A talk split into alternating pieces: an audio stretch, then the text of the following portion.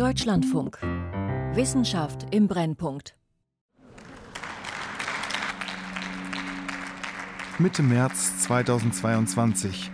Die Corona-Pandemie wütet seit 28 Monaten. Stellen Sie sich vor, wir hätten heute bereits eine Impfquote von 90 Prozent. Allein in Deutschland sind mehr als 128.000 Menschen an dem Virus gestorben. So viele wie an keiner anderen Infektionskrankheit in der jüngeren Geschichte. Dann steckten wir nicht fest in der größten Infektionswelle seit Beginn der Pandemie. Der Deutsche Bundestag debattiert über die Impfpflicht. Nicht einmal die Parteien der Regierungskoalition konnten sich auf einen gemeinsamen Antrag einigen. Die ungeimpften tragen derzeit die Verantwortung dafür, dass wir nicht weiterkommen. Die Impfkampagne stockt seit Monaten. Man muss doch ganz deutlich sagen, zum jetzigen Zeitpunkt ist die Impfpflicht tot. Warum aber steckt die Impfkampagne fest? Viele haben Ängste. Einige berichten von starken Impfreaktionen. Dagegen sind aber die potenziellen Nebenwirkungen der mRNA- und Vektorimpfstoffe weitaus schwerer und weiter verbreitet als ursprünglich behauptet. Was ich gestern und heute an medizinischem Unsinn gehört habe, das ist Hanebüchen. Zeit, die Fakten und Hintergründe einmal genau zu betrachten. Virus gegen Vakzin. Deutschland sucht nach Corona-Impfnebenwirkungen von Joachim Budde und Edda Graber. Die Corona-Pandemie ist eine Zeit der Beschleunigung. Nie zuvor gab es so schnell so viele neue Erkenntnisse über einen neuen Erreger. Petra Dickmann, Intensivmedizinerin an der Universitätsklinik Jena und Expertin für Risikokommunikation, nennt das offensichtliche Beispiel. Dass wir in so kurzer Zeit eine ganze Reihe von sicheren und wirksamen Impfstoffen haben, ist erstmal ein Fest für die Wissenschaft. Also das ist wirklich unglaublich. Doch gleichzeitig ist die Corona-Pandemie eine Zeit der Verunsicherung. Manche vermeintlich neue Erkenntnis stellte sich alsbald als falsch heraus. Vielleicht liegt die Verunsicherung aber auch daran, dass noch immer zu viele Menschen lautstark behaupten, die Impfung sei schlimmer als das SARS-Coronavirus 2. Fakt ist, 10 Millionen der über 18-Jährigen in Deutschland haben sich noch nicht impfen lassen. Die Menschen haben ja Angst Marcel Schorlepp ist Sprecher der Arbeitsgemeinschaft der hausärztlichen Internisten in der Deutschen Gesellschaft für Innere Medizin. Argumentativ können wir diese Angst auch erst gar nicht lösen, aber sie müssen wirklich in ihrer Sorge und Angst da auch wahrgenommen und ernst genommen werden. Auf der einen Seite sind sich die Aufsichtsbehörden in der EU einig, dass die Impfstoffe, egal ob von BioNTech, Moderna, AstraZeneca, Johnson Johnson oder Novavax, den Sicherheitsanforderungen entsprechen. Ich glaube, ein Medikament auch in der Häufigkeit ist noch nie so gut untersucht worden in der Kürze der Zeit und, und so sorgsam beobachtet worden. Auf der anderen Seite zeigen die Sicherheitsberichte für die Impfstoffe, dass es Impfschäden nun einmal gibt. Darum findet Bill Murphy, Immunologe von der University of California in Davis, diese Bekundungen tatsächlich zuweilen etwas übertrieben. Manche Wissenschaftler sagen, alles ist sicher, sicher, sicher. Diese Pauschalbekundungen beißen sich mit dem, was viele Menschen erleben. Ich hatte ja das fragliche Glück, dass man halt eben schon was gefunden hat, was sich nicht leugnen ließ.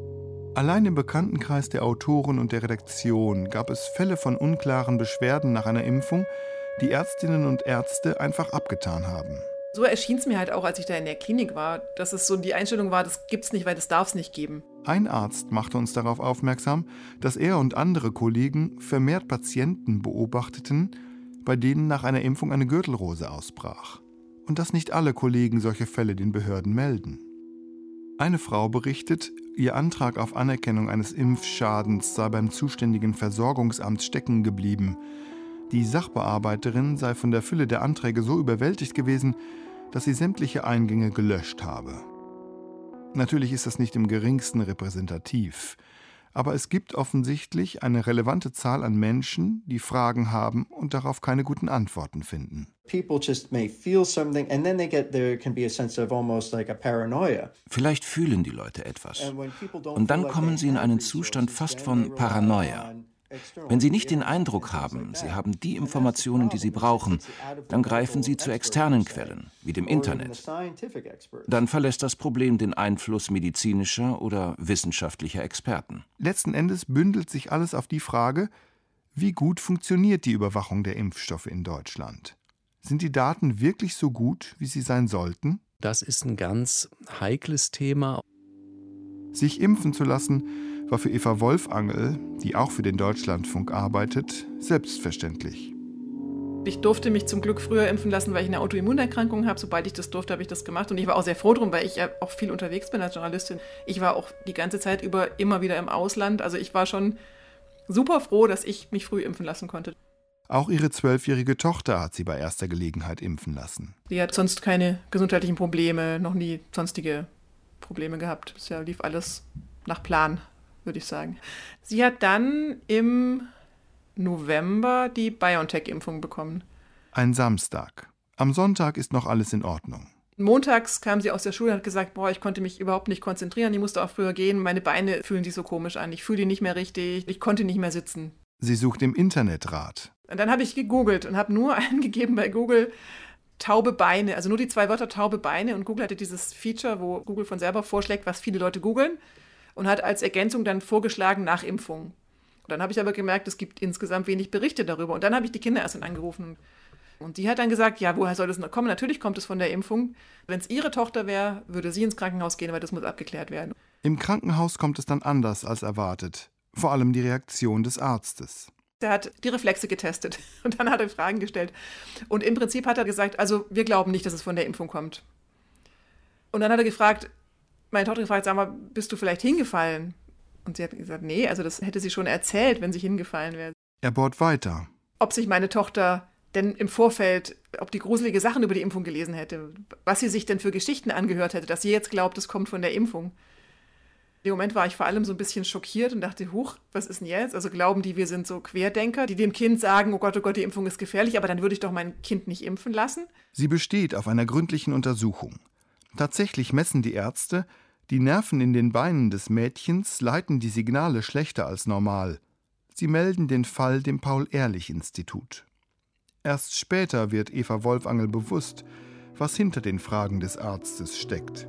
Ich fand es echt unverschämt, uns so auf den Kopf zuzusagen, nach dem Motto, das bildet sie sich doch vielleicht einfach nur ein oder was haben sie denn da eingeredet? Auf der ganzen Welt sammeln die Gesundheitsbehörden Verdachtsfälle unerwünschter Impfreaktionen, wie das offiziell heißt. In Deutschland ist das Paul-Ehrlich-Institut zuständig, denn schwere Impfreaktionen können so selten sein, dass sie in den klinischen Studien vor der Zulassung durchrutschen. Das ist immer zu erwarten.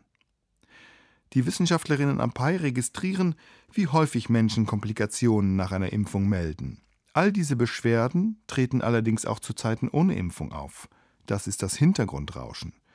Übersteigen die Meldungen zu den Impfreaktionen das Hintergrundrauschen, sprechen die Impfüberwacher von einem Risikosignal. Jeder kann solche Meldungen übrigens abgeben. Das PAI ist darauf angewiesen. Klaus Zichutek, der Präsident des Paul-Ehrlich-Instituts, sagt bei einer Podiumsdiskussion des Helmholtz-Zentrums für Infektionsforschung in Braunschweig im Januar, die Nachverfolgung habe funktioniert. Ich glaube, der größte Erfolg bei diesem Trecken aufgrund der Verdachtsfallmeldung für äh, Nebenwirkungen und Impfkomplikationen, die wir bekommen, besteht darin, dass wir sagen können, dass wir schon in der Frühphase Nebenwirkungen entdecken konnten. Ich gebe das Beispiel, beim Beginn der Impfkampagne mit Vaxzevria war es so, dass wir die sehr seltene Nebenwirkung des Thrombosen mit Thrombozytopenie-Syndroms erkennen konnten aufgrund der Verdachtsvermeldung und haben dann kurzzeitig dafür plädiert, die Impfung auszusetzen, was dann auch politisch umgesetzt wurde. Vaxzevria ist der Impfstoff von AstraZeneca. Er löste in einigen Fällen die Sinusvenenthrombosen aus. Auf ähnliche Weise entdeckten die Gesundheitsbehörden, dass die mRNA-Impfstoffe von Moderna und BioNTech in sehr seltenen Fällen Herzmuskelentzündungen hervorrufen können. Die STIKO änderte jeweils ihre Empfehlungen. Ich glaube, das zeigt sehr gut, dass wir in der Lage sind, aufgrund dieses spontanen Meldesystems sehr früh Risiken zu erkennen. Und ich glaube, das sind alles Beispiele dafür, dass wir schnell Maßnahmen zur Risikoreduktion ergreifen konnten. Alle Verdachtsfälle prüft das PAI. Beispiel Todesfälle. Bis März 2022 hat das Institut Meldungen über 2255 Todesfälle erhalten, die kurz nach einer Impfung aufgetreten sind.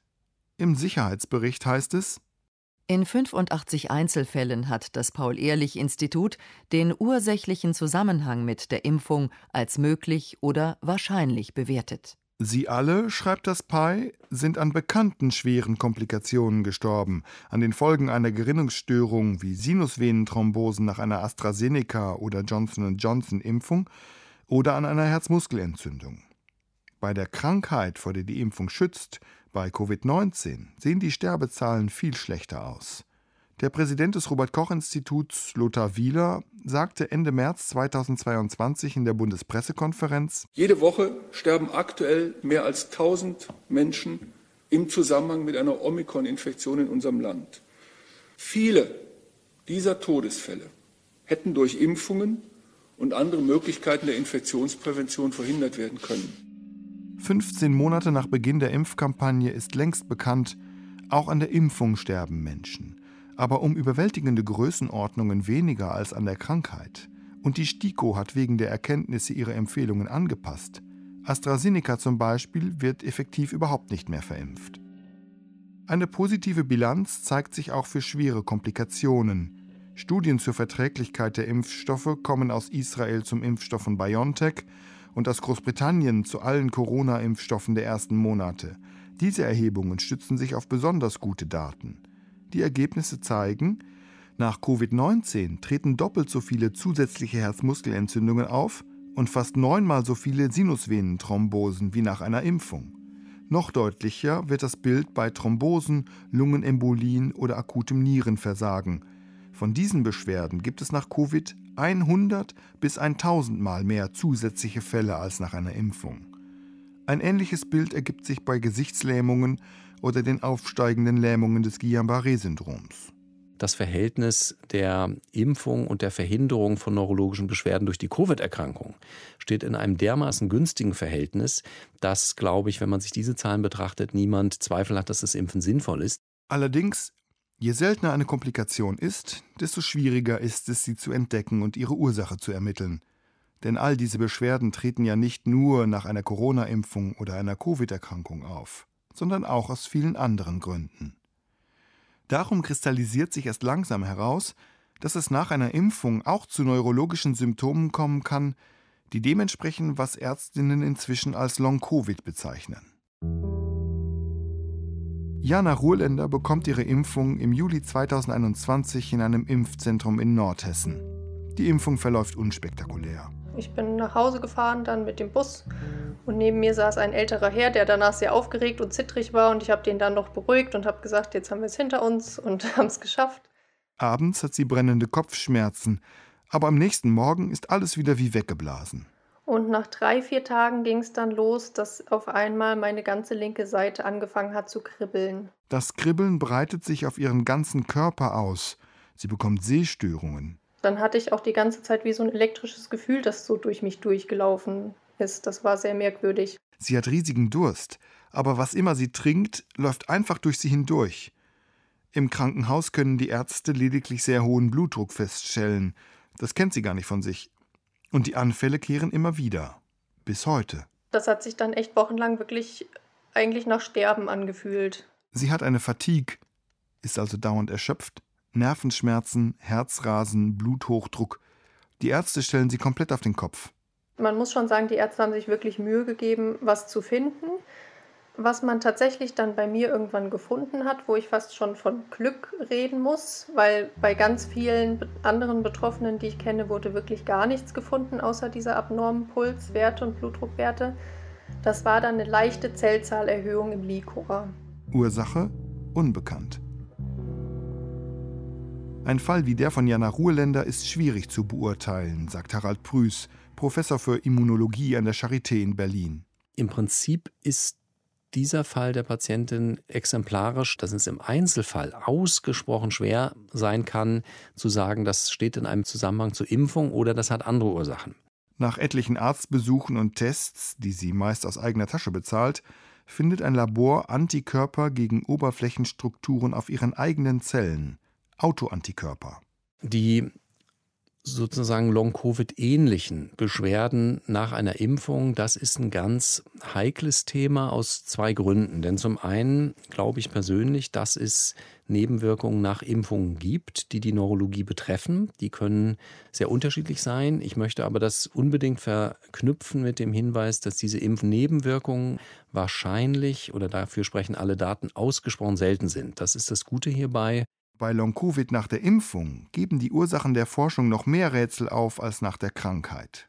Ein Grund dafür, diese Impffolgen sind so selten. Einen absoluten Wert wird einem, glaube ich, seriös auch derzeit noch keiner nennen können. Das ist das eine Problem bei der ganzen Geschichte. Es fehlen gute Daten. Der zweite Grund, solche Beschwerden können sehr viele Ursachen haben, auch ganz andere als Covid oder die Impfung. Harald Prüß verweist auf eine französische Studie. Dort wurde gezeigt, dass eben Menschen, die völlig gesund sind zum Zeitpunkt X, dann eben zwölf bis 16 Wochen später vier Prozent immerhin davon Symptome entwickeln, die wir heute dem Covid-Spektrum zuordnen. Also Abgeschlagenheit, Kopfschmerzen, Müdigkeitssyndrom, Gedächtnisstörung, Aufmerksamkeitsstörung, Antriebsstörung. Das könnte ich noch fortführen. Das heißt also im Klartext, die Wahrscheinlichkeit für uns alle, die wir uns im Moment vielleicht noch als gesund bezeichnen würden, dass wir innerhalb der nächsten Wochen und Monate natürlich auch Symptome entwickeln, die ist per se relativ hoch. Höher als viele denken. Ein Beispiel. Jeden Tag kommt es in Deutschland in der Neurologie zum Auftreten von um die 30 Diagnosen einer multiplen Sklerose. Dann kommen unsere Psyche und unsere Wahrnehmung ins Spiel wir haben ja alle ein gewisses Kausalitätsbedürfnis zu sagen, wenn ich jetzt wirklich vor einer Woche geimpft wurde und jetzt habe ich diese multiple Sklerose, das kann doch nicht sein, dass es Zufall ist. Und ich kann da auch jeden verstehen, der diese Assoziation hat und da erstmal auch gar nicht so sehr die nüchterne Statistik hören will, sondern da überzeugt ist. Das ist allzu menschlich. Und jetzt habe ich nur das Beispiel der multiplen Sklerose genannt, aber es gibt natürlich rheumatologische Erkrankungen, internistische Erkrankungen, alles Mögliche. Da summieren sich natürlich sehr hohe Zahlen an neu aufgetretenen Beschwerden, die einfach mit einer ebenso hohen Zahl von Impfungen überlappen. Epidemiologen nennen das das Hintergrundrauschen, also die Fälle, die auch ohne Covid zu erwarten sind. Harald Prüß schätzt, dass bei den allermeisten Patienten hinter den neurologischen Symptomen etwas anderes als die Impfung steckt. Aber um wen ich mir Sorgen mache, das sind eben diese wenigen Patienten, die dann tatsächlich eine Impfwirkung haben, die über das akute Ereignis hinausgeht und die sie längerfristig beeinträchtigt und dass denen dann natürlich auch Unrecht und unter Umständen sogar sehr Unrecht getan wird. Das kann für den einzelnen Patienten dramatisch sein, dann nämlich, wenn sich niemand zuständig fühlt. Aber auch für die Forschung und die Impfstoffüberwachung ist das ein Problem. Wenn natürlich alle sagen, das hat damit nichts zu tun, erfolgt auch keine Meldung. Und dann fehlen diese Daten in der Statistik des PI. Sie ist verzerrt. Das Risikosignal bleibt aus. Aus dem Sicherheitsbericht des Paul-Ehrlich-Instituts. Das Melden von Verdachtsfällen von Nebenwirkungen und Impfkomplikationen ist eine zentrale Säule für die Beurteilung der Sicherheit von Impfstoffen, da so zeitnah neue Risikosignale detektiert werden können. Ist es wirklich so, dass die Meldung ans Paul-Ehrlich-Institut prinzipiell ja sehr einfach ist? Es gibt auf der Homepage direkt einen, das ist im Prinzip einen Klick, Manchmal ist es natürlich fast schon ein bisschen absurd, wenn jemand zu mir kommt und sagt, ich habe jetzt Kopfschmerzen und meine Impfung ist vor zwei, drei Monaten gewesen, gibt es da einen Zusammenhang? Ja? Und genau diesen Filter, dafür sind wir ja zuständig. Ja? Dabei ist jedoch zu beachten, dass unerwünschte Reaktionen oftmals im zeitlichen, nicht aber unbedingt im ursächlichen Zusammenhang mit einer Impfung gemeldet werden. Wir klären ja jedes Mal ab, ob diese Begleitwirkung oder Nebenwirkung eben da in einem Zusammenhang steht, ob die erwartbar ist. Wenn sie bekannt ist, dann wissen wir das, dann ist das sozusagen auch nicht meldepflichtig oder nicht meldesinnvoll, wenn jemand eben Kopfschmerzen hat oder selbst auch wenn er mal eine Woche lang im Bett liegt. Aber eben das, worüber wir oft so sprechen, die Herzmuskelentzündung oder auch mal so eine Sinusvenenthrombose im Kopf nach Impfung, ähm, das würden wir melden. Ich habe dann auch Selbsthilfegruppen gegründet. Wir sind inzwischen bestimmt 100 Leute. Wenn man von 100 Leuten 90 Prozent mit diesen Autoantikörpern hat, mit den dazu passenden Symptomen, dann ist das zumindest was, was man irgendwie sich mal genauer anschauen sollte. Das hat halt bisher keiner getan. Es ist ausdrücklich erwünscht, dass auch solche Reaktionen gemeldet werden, deren Zusammenhang mit der Impfung eher fraglich sind. Alle haben relativ viel zu tun. Das hat man ja auch in der Pandemie gesehen, wie sich das nochmal zuspitzt. Und dann nochmal nach einem Praxistag mit 100, vielleicht 150 Patienten, nochmal von all denen, wo sowas im entferntesten möglich wäre, eine Meldung ans PI zu erstatten. Das ist, selbst wenn es nur ein paar Klicks sind auf der Homepage, dann doch ein ziemlicher Aufwand. Der ist ganz praktisch für die meisten gar nicht möglich. Und damit haben sie eben auch schon wieder eine Verzerrung. Die Daten beim PI sind also unvollständig. Bei leichten Impfreaktionen ist das sicher kein Problem. Aber bei Beschwerden, die sehr selten und noch nicht hinreichend bekannt sind, kann es schon dazu führen, dass sie durchs Raster fallen. Meine allergrößte Angst ist das natürlich, dass es sich manifestiert in so ein chronisches Erschöpfungssyndrom und nicht mehr weggeht. Selbst im dritten Jahr der Pandemie, im zweiten Jahr der Impfkampagne und obwohl das Wissen über das Virus und die Vakzine in atemberaubendem Tempo wächst, bis gesicherte Informationen zu den schier unüberschaubaren Aspekten von Krankheit und Impfung erhoben, geprüft und publiziert sind, vergehen immer noch Monate. Harald Prüß, der Neurologe von der Berliner Charité, bringt es auf den Punkt. Da können Sie sich vorstellen, dass natürlich auch jetzt im Februar 2022 noch keine einheitliche Richtlinie existiert, wie Neurologinnen und Neurologen in Deutschland diese Patienten diagnostizieren und behandeln sollen liebe FDP-Fraktion. Nur weil man die Pandemie für beendet erklärt, ist sie noch nicht vorbei. Die Impfzahlen stagnieren. Der Bundestag berät über die allgemeine Impfpflicht. Die Stimmung wird zunehmend gereizt. So sieht es Petra Dickmann, die Medizinerin und Expertin für Risikokommunikation von der Universität Jena. Mein Eindruck ist auch, dass sich die Kommunikation auch radikalisiert hat, dass man so sehr stark in so dieses Schwarz-Weiß Unterscheidung reingegangen ist, wer sich nicht impfen lässt, ist ein Impfgegner und demokratiefeindlich. Das zeigt eine Anekdote ganz beispielhaft. Ende Februar schrieb Andreas Schöffbeck, Vorstand der Krankenkasse BKK Provita aus München, dem Paul-Ehrlich-Institut einen Brief. Die unserem Haus vorliegenden Daten geben uns Grund zu der Annahme, dass es eine sehr erhebliche Untererfassung von Verdachtsfällen für Impfnebenwirkungen nach Corona-Impfungen gibt. Schöfbeck hatte zusammen mit einem Datenanalysten die Daten der 10 Millionen BKK-Kundinnen und Kunden nach vier Abrechnungscodes durchsucht. Damit rechnen Ärztinnen und Ärzte Behandlungen wegen unerwünschter Impfnebenwirkungen und Komplikationen im Zusammenhang mit Impfungen ab. Wie schwer sie sind, das geht allein aus diesen Zahlen nicht hervor. Das PI forderte die Daten an. Ohne die Ergebnisse abzuwarten, entfachten Medien und Fachverbände wie der Virchow-Bund einen Shitstorm gegen die Krankenkasse und ihren Vorstand. In der Tat haben Schiffbeck und sein Analyst Kontakte ins Querdenkermilieu, und auch das Schreiben wirft einige Fragen auf. Aber kaum ein Kritiker hat sich die Analyse tatsächlich angesehen. Letztlich nicht einmal das PI, denn Andreas Schöfbeck verlor seinen Vorstandsposten, bevor die Behörde die Daten erhielt. Die Sache verlief im Sand. Anscheinend hat sich fast so etwas wie eine Einheitsfront entwickelt, die sich auf alles und jeden stürzt, der die Impfung in Frage stellen könnte. Das beobachtet auch der Mainzer Internist und Hausarztsprecher Marcel Schorlepp. Der Umgang damit, glaube ich, kippt auch im ärztlichen oder im praktischen medizinischen Bereich manchmal schon. Oft wird auch von Wut und Ärger über diese Impfverweigerer geredet. Das ist sicherlich überhaupt nicht zielführend. Manchmal aber eben auch geschuldet wirklich einer Ermüdung, die jetzt im Rahmen der Pandemie auch im medizinischen Bereich auftritt. Nichtsdestotrotz sind wir die Profis und müssen damit umgehen. Eva Wolfangel ist nach ihrer Erfahrung ernüchtert. Also ich habe schon das Gefühl, dass es in der jetzigen Stimmung so polarisiert ist, dass wenig zum Beispiel über Nebenwirkungen gesprochen wird. Und so erschien es mir halt auch, als ich da in der Klinik war, dass es so die Einstellung war, das gibt's nicht, weil das darf es nicht geben. Und doch zeigte sich nach zwei Nächten in der Klinik, dass die Leitfähigkeit der Nerven ihrer Tochter eingeschränkt war. Erst nach ein paar Tagen verschwanden die Taubheitsgefühle wieder vollständig.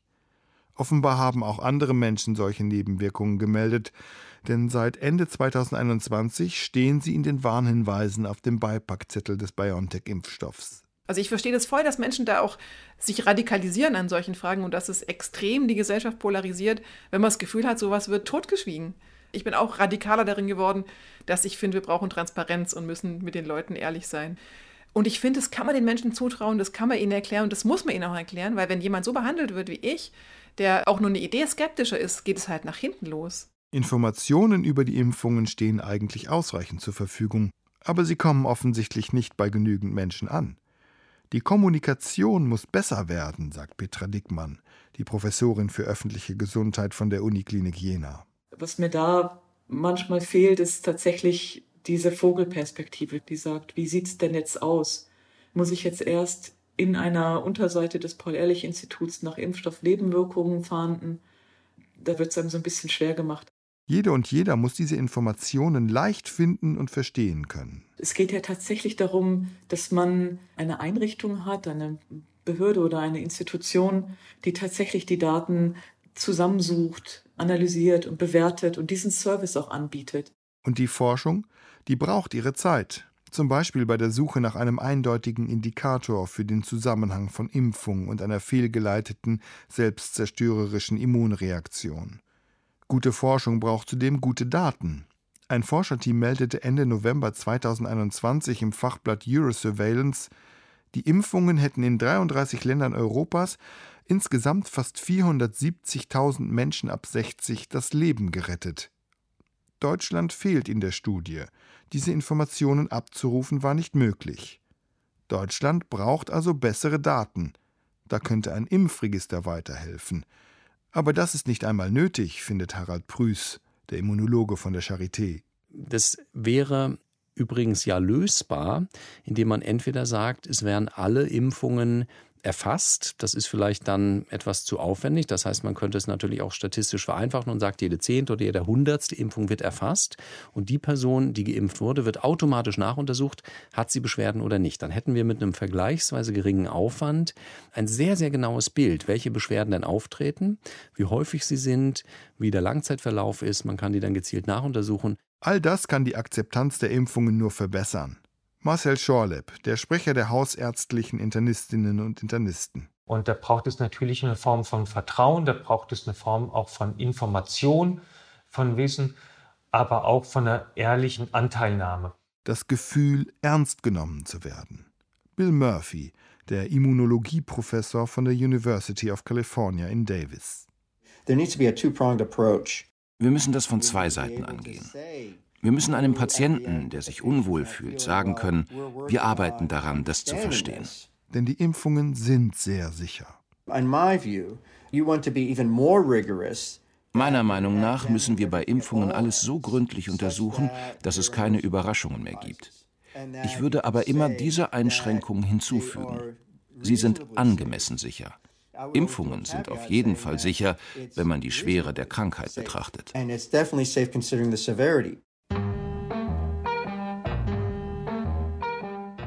Sie hörten Virus gegen Vakzin. Deutschland sucht nach Corona-Impfnebenwirkungen von Joachim Budde und Edda Graber. Es sprachen Katja Franke, Jochen Langner und der Autor. Ton Oliver Dannert. Regie Claudia Katanek. Redaktion Christiane Knoll. Eine Produktion des Deutschlandfunks 2022. Weitere Informationen zu den einzelnen Impfnebenwirkungen finden Sie online unter dlf.de slash Wissenschaft im Brennpunkt.